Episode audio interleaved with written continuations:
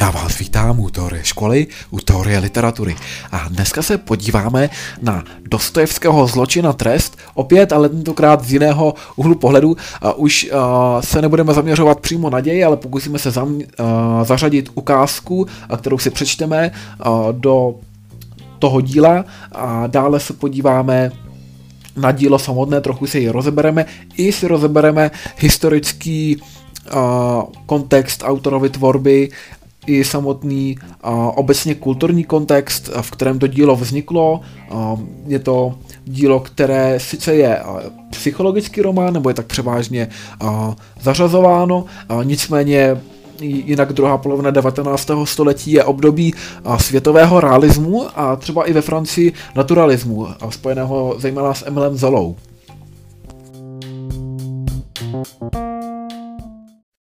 Pojďme se první podívat na ukázku ze zločinu a trestu.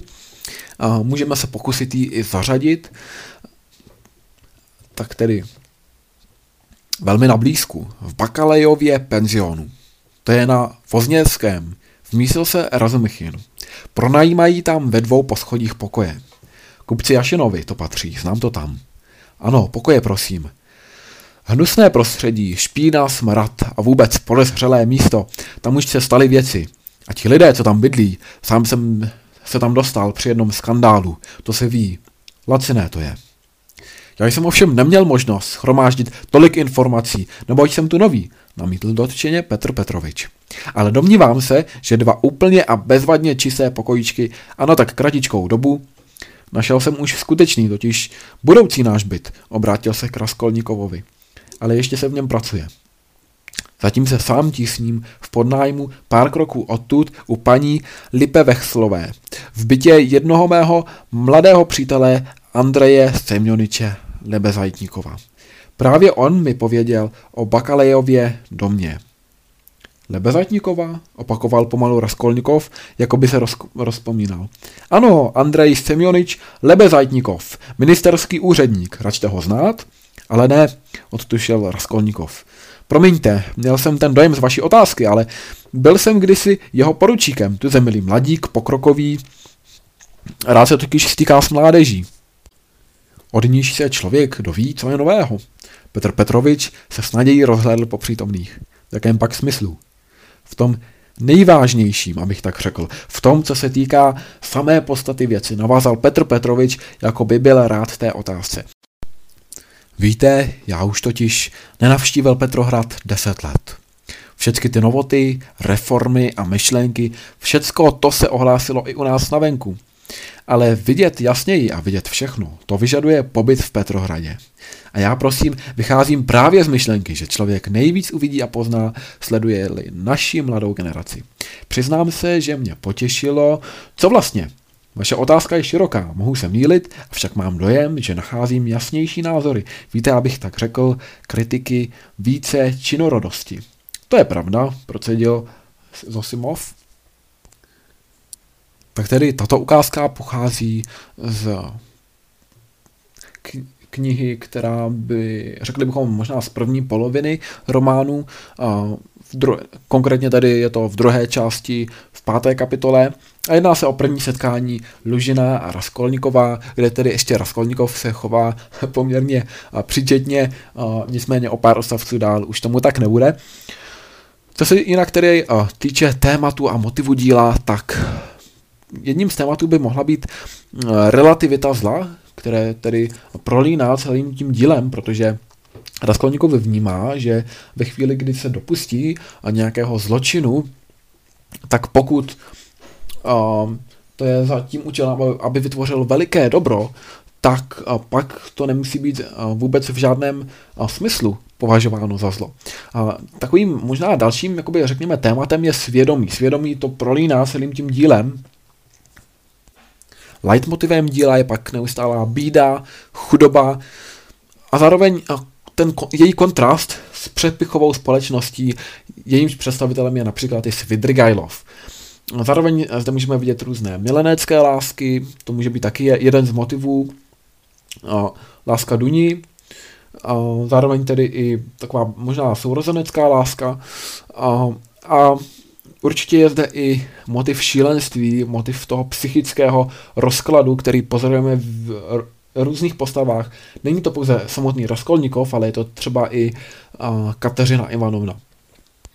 Co se týče časoprostoru, tak odhadujeme období autorova života, tedy o, přibližně o, rok 1866, kdy byla kniha vydána a nacházíme se v Petrohradě. Co se týče kompoziční výstavby, tak zde máme tedy celkový román rozdělený na jednotlivé části, těch je šest, plus máme ještě epilog. A v těch jednotlivých částech máme kapitoly, kterých je většinou buď sedm nebo šest. A ty se dále ještě dělí na odstavce. Řeč je dále nevázaná, neboli je psaná v próze. A co se týče literárního žánru, jedná se o psychologický román, co se týče literárního druhu, jedná se o epiku. Pokud se budeme bavit o vyprávěcích způsobech, tak bychom našli vyprávěcí způsob chronologický, to znamená, že to postupuje postupně, ale na druhou stranu máme zde i paralelní, protože někdy ty příběhové linie vlastně běží jedna vedle druhé a odehrávají se současně a poté se splétají, rozplétají dohromady, vlastně se jistým způsobem ovlivňují. A co se týče vypravěče, tak většinou ten vypravěč je heterodiegetický, to znamená, že nevstupuje do děje, je extradiegetický, to znamená, že není součástí děje a je to te, psáno v R formě. Nicméně někdy můžeme narazit i na vypravěče intradiegetického a homodiegetického.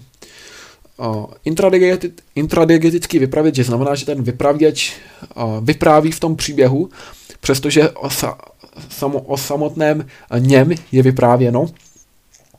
A takovým vypravěčem může být uh, například uh, vyprávění Raskolníková, vyprávění Svidrigajlova, uh, vyprávění Polchery Romanovny, kdy ona třeba posílá dopis. A takový vypravěč je pak zároveň i homodiegetický, protože se účastní uh, toho děje. Co se týče druhů slohových postupů, tak máme zde postup narrativní neboli vyprávěcí. Máme zde nějakého vypravěče, většinou teda extradiegetického, heterodiegetického, R-formě. A dále potom další z postupů je postup uvahový, který se zejména objevuje u Raskolnikova, který uvažuje a zamýšlí se nad otázkami někdy poměrně i filozofickými. A využívá se jazykových prostředků, jako jsou například archaizmy, spisovná čeština, někdy i knižní výrazy. A můžeme narazit na jednotlivé figury a tropy. Když se podíváme do toho výňatku textu, tak tam byla například inverze, jedna z figur, kdy říká Petr Petrovič, totiž budoucí náš byt, běžně bychom řekli, totiž náš budoucí byt. Nalezli bychom zde asyndeton, kdy opět říká mladík pokrokový, běžně bychom řekli, je to mladík a pokrokový, takže je zde vynechána spojka. Jednou z dalších figur je apoziopeze, neboli nedokončení toho výroku, kdy tedy opět můžeme pozorovat, že v tom výroku ale vozněnském, že je tam nějaká odmlka, že něco si máme asi domyslet a poté to pokračuje. Co se týče tropů, tak je to například dysfemismus, kdy můžeme vidět to slovní spojení hnusné pokoje, špína a smrad, kdy běžně bychom možná řekli nepěkné pokoje, ale takto to podtrhneme, že to byly opravdu ošklivé pokoje. No a nyní se podíváme na samotného Fyodora Michajloviče Dostojevského, tedy na kontext autorovy tvorby, ve kterém bylo toto dílo napsáno. Co se týče života Dostojevského, tak samotný žil tedy v letech 1821 až 1881. Narodil se v Moskvě a umírá v Petrohradě, kde trávil poměrně velkou část svého života. Můžeme to vidět i na díle v tom, že právě zločin a trest se odehrává téměř celý v Petrohradě. Narodil se v rodině moskevského lékaře, jeho otec byl poměrně zámožný a můžeme pozorovat i jisté kořeny šlechtické, s tím, že sám byl ubyt nevolníky k smrti, ale a, nikdo z těch nevolníků a, nebyl potrestán. A Samotný Dostojevský se tedy přestěhuje do Petrohradu. Je vidět opravdu, že i třeba ten slábnoucí vztah ke šlechtické vrstvě je zobrazen v tom díle, kde je i Kateřina Ivanovna zobrazována na jako tedy uh, nějaká dcera člověka, který měl šlechtický původ, ale sama je uh, v poměrně tristní situaci.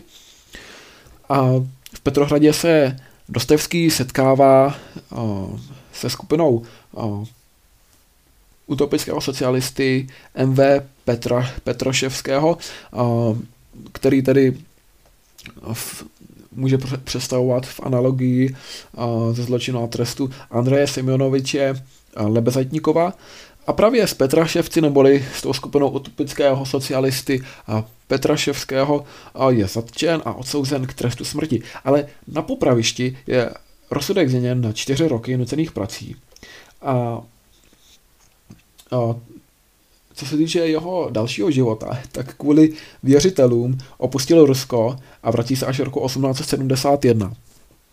Takže můžeme vidět, že i u něj byl ten vztah dlužník a věřitel poměrně napjatý, podobně jako vztah Raskolníkova s Alenou Ivanovnou. Postupně ale ztrácí Dostojevský jak dceru, tak syna. A roku 1881 podléhá sílící plicní nemoci. Co se týče díla, tak bychom mohli jeho dílo rozdělit na dvě období, která jsou oddělena desetiletou odmlkou. Ta je způsobená vězněním a vyhnanstvím. A máme zde období před tím vězněním a vyhnanstvím a období po věznění a vyhnanství. Co se týče plodnosti, tak samozřejmě to druhé období mu vyneslo více slávy. V tom prvním období píše například epistolární román Chudí lidé, s tím, že ty epistolární romány už dříve byly psány, patří mezi ně například i Utrpení mladého Vertra od Geta. A píše i novely Dvojník a Bytná, ve kterých se objevuje rozštěpená psychika, právě proto se i jedna z těch novel jmenuje Dvojník, protože ten člověk, hrdina je rozdělen na dvě osobnosti a dokonce ty dvě osobnosti v tom hrdinovi vedou poměrně rozjitřené debaty, dialogy. A co se týče toho druhého období, tak se uvedl tedy potom vyhnanství čerty a novely a k tomu ještě to je kronika dílem, které se nazývá Zápisky z mrtvého domu. Dále bychom narazili na román Ponížení a urážení, který má opět sociální tématiku, podobně jako Chudí lidé, což byl právě epistolární román a jeden z prvních, které napsal. A dále píše cyklus románů Zápisky z podzemí, což je zlomové dílo. Tam na pozadí právě té sociál, sociální tématiky zkoumá už lidskou psychiku. V tom cyklu románů Zápisky z podzemí pochybnil snahu vybudovat společnost založenou jenom na rozumu a domnívá se, že člověk je i bytost budová a emocionálně a právě proto nebude fungovat vybudování té společnosti pouze na racionalitě. Zároveň se táže na původ dobra a zla v člověku. Dalším dílem je dílo Zločin a trest z roku 1866. A tak tam samozřejmě se řeší ta otázka svědomí, je to psychologický román. A dalším románem je román Idiot z roku 1868, o dva roky později, kdy představuje Dostojevský typ takzvaného krásného člověka, kterým je kníže Myškin, který nicméně v tom životě stroskotává, protože se neřídí takovými nepsanými pravidly a zásadami, a která poukazují na tu lidskou zhýralost nebo a zároveň i vypočítavost, řekněme, kdy on opravdu se chová morálně a naprosto skvěle, bezelostně, ale právě na to doplácí mezi a tou společností která uh, na to úplně nedbá. A zároveň uh, zde představuje Dostojevský uh, takového novo, novodobého Dona Kichota, kdy on sám polemizoval právě s hrdinou, jakým byl romantický hrdina z díla Friedricha Schillera, ale i antimorální hrdina v podání Markíze de Sade, což je tedy člověk, od kterého bylo odvezeno právě pojmenování sadismu, tak právě tento amorální hrdina také není podle Dostojevského ideálem a on se domnívá, že ideálem člověka je právě Don Quixote který je stělesněn v Myškinovi. Dalším románem, pamfletem je román Běsy, kde varuje před následky násilné revoluce. No a, a takovou, řekl bych, poslední významnou a, povídkou nebo dílem je povídka Sen směšného člověka, kde uveřejňuje vizi ideálního světa a lidských vztahů. Ke konci života pak píše Bratry Karamazovi, což je sociálně filozofický román. Původně ten román měl mít mnoho dílů, ale nakonec um, tedy píše Dostojevský pouze jeden díl a právě ti bratři Karamazovi schrnují Dostojevského názory jak na člověka, tak ale i na společnost. Je to o tom, že máme jednotlivé osudy synů statkáře Karamazova a právě každý z těch synů představuje určitý světonázor, myšlenkový proud druhé poloviny 19. století. A zde se setkávají a střetávají ty myšlenkové proudy. Máme zde otce, který reprezentuje ty nejhorší hodnoty, je živočišný, představuje um, podle lidské vlastnosti vypočítavost, zbabělost i takovou šaškovitost. Jeho synem je syn Ivan, Dmitry a syn Aljoša a k tomu ještě levoboček Smerdjakov. Co se týče Ivana, tak ten se nechává vést rozumem, a dále máme syna Dmitrie, který se nechává vést emocemi a nejmladší syn Aljoša se nechává vést vírou. A navíc zde máme ještě tedy levobočka Smerdjakova, který je plný nenávistí a pohrdání a právě on s nadšením přijímá tu novou teorii Ivanovu o světu bez pravidel. Jinak co se týče autorů, kteří měli vliv na Dostojevského, nebo naopak autorů, a které Dostojevský ovlivnil, tak jak už jsem říkal, tak tedy co se týče například pohledu na a, lidskou bytost jako na hrdinu, tak vnímal, a, že ideálním hrdinou je Don Quixote a naopak odmítal romantického hrdinu Schillera i amorálního hrdinu Marquise de Sade.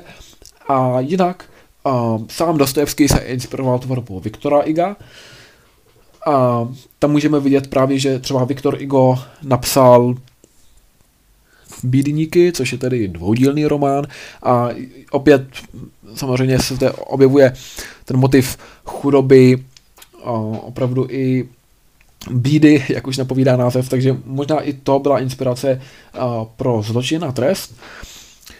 Dalšími autory, které Dostojevského inspirovali, byl třeba E.T.A. Hoffman, který psal povídky na, i na pomezí hororu, a Charles Dickens, a George Sand a Honoré de Balzac, který napsal asi 74 románů, které nazýval jako lidská komedie. Sam tedy inspiroval ničeho. Můžeme vidět tu inspiraci třeba i v tom, že Nietzsche rozděluje morálku na rabskou a panskou, protože člověka dělí na člověka na, tedy na člověka a nad člověka, s tím, že nad člověk nemusí dodržovat některé zákony, které jsou určeny pro člověka jedním z nich je právě morálka, že může třeba někoho zabít, protože je nad člověk a díky tomu vlastně může dosáhnout vyššího dobra.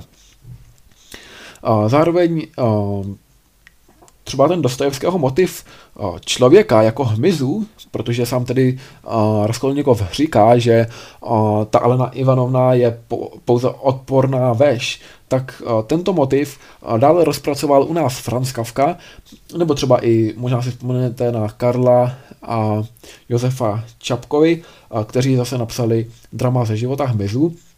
A co se týče těch motivů dvojníků a snů, s tím, že samozřejmě to, ty sny a to bdění, to najdeme i ve díle Zločin a trest, ale třeba ty dvojníci, ty se objevují i v dalších dílech, právě v povídce Dvojník nebo v povídce Bytná a tak dále. Tak tady ty motivy dále využívá Richard Weiner což byl tedy německy píšící český básník a znal se i s Francem Kafkou. Měl poměrně blízko expresionismu. To se týče jinak toho obecně kulturního kontextu, tak se nacházíme v období světového realismu a naturalismu. V Rusku můžeme pozorovat, že autory jako je například Anton Pavlovič Čechov, který píše třeba hry, jako je čtyřtaktové drama Strýček Váňa, která je tady o hledání odpovědi na otázky toho, co je smyslem života. Zároveň ale se zde objevuje takové zklamání hrdinů, kteří nemohou uplatnit svůj potenciál. Je to totiž o strýčku Váň, Váňovi, který žije poměrně poklidný život na vesnici a najednou přijíždí z města profesor Serebr Jakov a ten naprosto rozhodí ten vžitý pořádek a když dostává Váňa návrh, aby se statek prodal, tak nakonec vyplouvá na povrch ta jeho životní frustrace. S tím, že tady právě ten profesor Serebr Jakov tam najednou ničí ten zašitý pořádek a klid i těmi svými zveličelými nároky na zdraví. Další dílo, které Pavlovič, Anton Pavlovič Čechov napsal, je například Višňový sad, kdy tedy kněžna odmítá prodat Višňový sad, který patřil jí a jejím předkům, ale ten konec je nevyhnutelný, protože ten rod ztrácí peníze a nakonec ten sad odkoupí jeden z jejich nevolníků. Takže zde můžeme pozorovat ten mechanismus zániku ruského patriarchálního světa. No a dalším dílem, které proslavilo Antona Pavloviče Čechova, jsou tři sestry. S tím, že opravdu se tam objevují tři sestry, ale ta jedna už je vdaná, myslím, že je to Mášenka, a je tam i bratr, s tím, že když tam vlastně přistěhuje ten jeho bratr, tak se tam s ním přistěhuje i jeho manželka. A opět ta manželka rozhodí ten dosavadní pořádek, začne vytlačovat ty ostatní bratrovi sestry a připravuje je o prostor, a takže bychom mohli to srovnat se možná v něčem s dvěma sestrami otce nebo dcerami, dvěma dcerami otce Goriota, s tím, že otec Goriot je zase uh, román uh, od Honoré de Balzaca, kterým se také uh, Dostojevský inspiroval. S tím, že tady opět máme zde uh, sestry a najednou ta uh, vdaná sestra, kdy všechny tři vzpomínají na zlatý věk a uvažují o tom, jak by to dopadlo, pokud by se odhodlali ke změně, ale které se neodhodlají. Dalším autorem je Nikolaj Vasiljevič Gogol. Ten napsal například komedii Revizor, kdy tedy se jako něčem vlastně vysmívá nebo ironizuje ten přístup k vyšší moci a právě k tomu, že vlastně za revizora se vydává někdo úplně jiný, než jim je. S tím, že revizor je tedy někdo, kdo má zkontrolovat, jak funguje to město a všichni ti radní a ostatní se snaží se mu zavděčit a poté se ukáže, že ten revizor, nebo ten, kdo se, um, se tvářil, že je revizor, takže ve skutečnosti revizorem není, je to obyčejný uh, člověk a ve chvíli, kdy přijde ten opravdový revizor, tak uh, už ho neočekávají. A dalším dal, dalším dílem uh, Vasiljeviče Gogola je pikareský román Mrtvé duše, kdy se opět zobrazuje absurdita ruského byrokratického systému, protože uh, ten hlavní hrdina skupuje uh, mrtvé duše, neboli tedy nevolníky, kteří už zemřeli a dále je přeprodává vlastně už jenom papírově v tom systému, získává z toho peníze. Je to pikarský román, to znamená, že opět je zde jistá paralela třeba i s Donem Kichotem. Dalšími autory jsou Ivan Sergejevič Turgeněv anebo Lev Nikolajevič Tolstoj. Co se týče Lva Nikolajeviče Tolstoje, tak napsal čtyřdílnou románovou epopej Vojna a mír, která teda pojednává o Napoleonovu tažení do Ruska a poté, poté i vlastně tom vlivu Napoleonovy éry na ruskou společnost a i na zdejší absolutistickou vládu, protože uh, období realismu v Rusku je i období, kdy se tedy uvažuje o zrušení nevolnictví. A dalším dílem, poměrně známým, které napsal Tolstoj, je Anna Kareninová nebo Anna Karenina, což je sociálně kritický román, pojednává tedy o ženě, která je vdaná, ale přesto není šťastná, s mužem, který je úředník a nakonec tedy no, zažívá takový románek se svým milencem, ale poté zase opět přepadají výčitky a nakonec to tedy skončí tak, že mm, spáchá sebevraždu pod koli vlaku. Co se týče Ivana Sergejeviče Turgeněva, ten napsal jako jedno ze svých stěžejných, stěžejných děl Lovsovy zápisky. Je to povídkový soubor a tihnek impresionismu, protože zde můžeme pozorovat delikátní popis přírody. Ten lovec je nejen ale pozorovatel přírody, ale zároveň i to, od toho okolního dění a sám teda vypravuje ty příběhy, do kterých ale i zasahuje. Takže je to homodiegetický vypravěč a s tím, že právě tento povídkový soubor Lovcově zápisky byl přelomový i v tom, že představuje mužika, nově jako někoho, kdo může i převyšovat, dokonce třeba i morálně, svého pána. A mimo Rusko a bychom našli ten a v této době a právě stopy i jinde. A v Polsku a v této době píše Henrik Šinkiewicz dílo Quovadis, což tady opět je z antického Říma. Nebo Charles Dickens z Velké Británie píše Olivera Twista, nebo kroniku Pickwickova klubu, což je spíše opět takové, řekněme, humorné. Jsou to humorné povídky, vyprávění, kterými se poprvé Dickens prosadil. Co se týče Francie, tak tam velkou osobností je Honoré de Balzac, který napsal lidskou komedii, to je celkem 74 románů, patří mezi ně právě i Otec Goriot, Lesk a bída kurtizán a další. V této době píše také třeba i Gustav Flaubert, který napsal paní Bováriovou, nebo Emil Zola, který je představitelem a jedním ze zakladatelů naturalismu, ten napíše například Nanu nebo Zabijáka. A zajímavé je, že ty postavy z Nany a Zabijáka a i dalších děl se ve skutečnosti objevují v těch dalších dílech, přestože někde je to třeba postranní postava a najednou se z ní stává hlavní postava.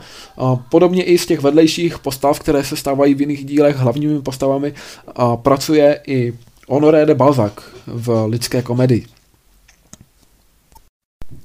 Já doufám, že vás v něčem Dostojevský natchnul, možná něčím obohatil, protože um, ten způsob, jakým on píše, je jedinečný právě v tom, že hledí na tu psychologii těch postav, že nepopisuje pouze vnější děje, ale hledá i ty příčiny, z kterých jednotlivé postavy dělají a skutky, které dělají.